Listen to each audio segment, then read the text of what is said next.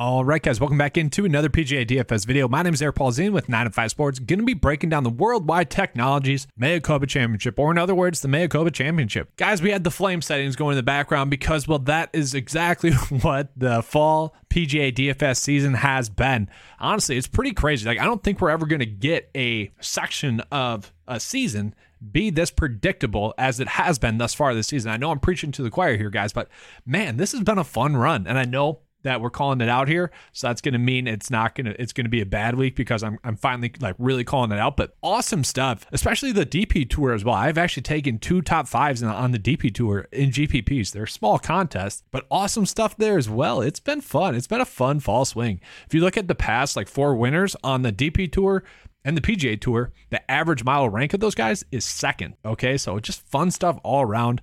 Hopefully, you guys have been able to take advantage of the easy fall swing.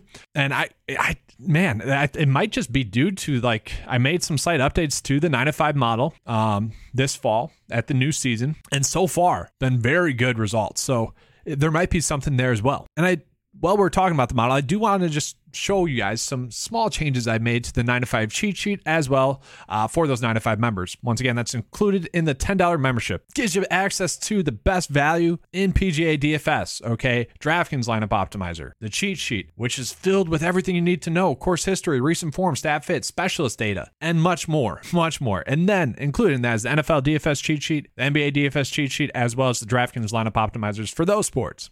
Okay, so lots of great stuff there. Make sure to check it out. But yeah, just showing you guys the quick small changes I made. So one thing I did is just kind of add this information tab here, and then as well for the this section here, the core plays, the data tag section. Okay. One other thing I went ahead and added was this little pop out focus mode, is what's called.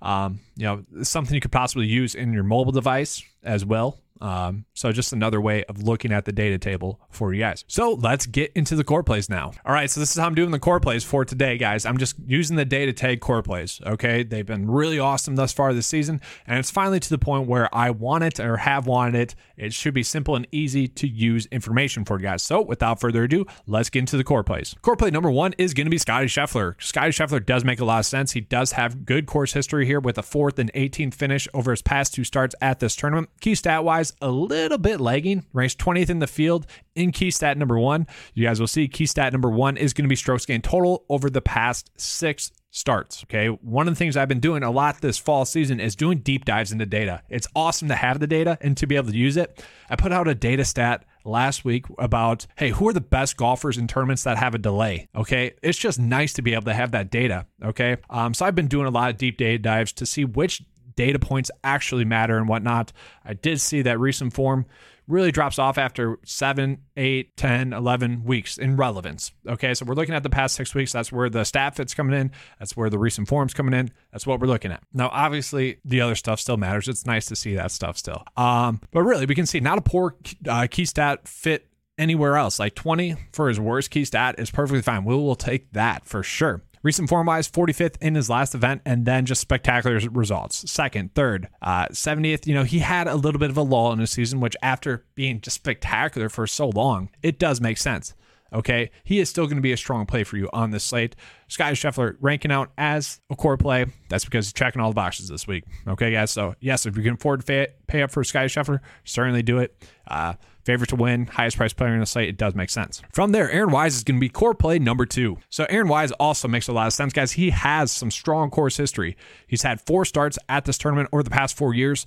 He did miss the cut one year, but in his made cuts, 15th, 2nd, and 10th place finishes. Look at key stat wise, guys. He ranks top six or better in the four key stats that we're looking at this week. Awesome stuff there. His only one worry key stat wise would be par five scoring, which I'm not too worried about that.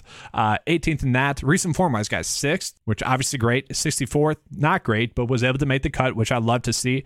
13th, 15th, 31st, and 13th over his past six starts. So really good stuff there. Uh, really strong play for you guys on the slate. From there, Billy Horschel is going to be core play number three. So Billy Horschel does actually rank out as the second best pick in the nine to five mile this week, which it, it does make sense. We look at the course history, very strong there. Four straight starts here.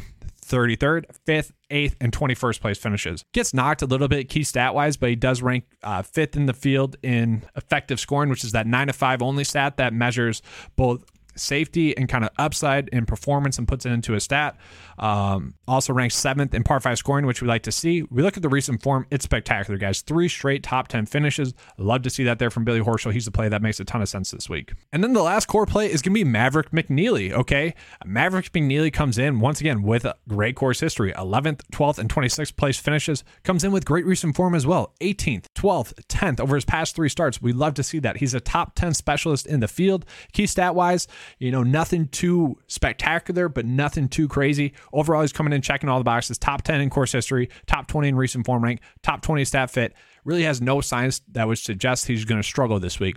And that is going to be the core plays for this week. Do just want to call it Tony Finau, guys. He is ranking out as the top play in the 9 to 5 model, just so you guys know. Um, for those of you guys that don't know, the data tag takes into things like a missed cut at the tournament. A player He's not checking all the boxes then because he has a missed cut. He also had a 45th place finish at this tournament as well. That is knocking him a little bit, but he is ranking out as the best play in the 9 to 5 model this week. That's because recent form's great. Okay. And honestly, I do expect him to be able to go out and contend this week. I would probably bet him outright as well. I do just want to call that out because, well, some people might be confused. The 9 to 5 model is really focused on both capturing safety, but also upside as well. Okay, so that's why someone like Tony Finau is only a high exposure play data tag wise. All right, I hope you guys enjoyed the coverage. If you did, you know what to do. Give me a like and subscribe. That helps out the channel a lot, which helps me be able to help you guys out more. If you guys want to become a 9 to 5 member, man, you should. $10 a month. Great, great price point there for you guys. Great value. Honestly, if you guys are playing PGA DFS and spending more than $10 a week on it, this is an investment you should make into yourself. Even if you have another membership elsewhere, it's cheap enough to the point where you could use it as an add on as well. Although, probably should just be using it alone, but that's neither here nor there. All right, thanks for watching, guys. Let's have a good slate. And as always, let's keep cashing.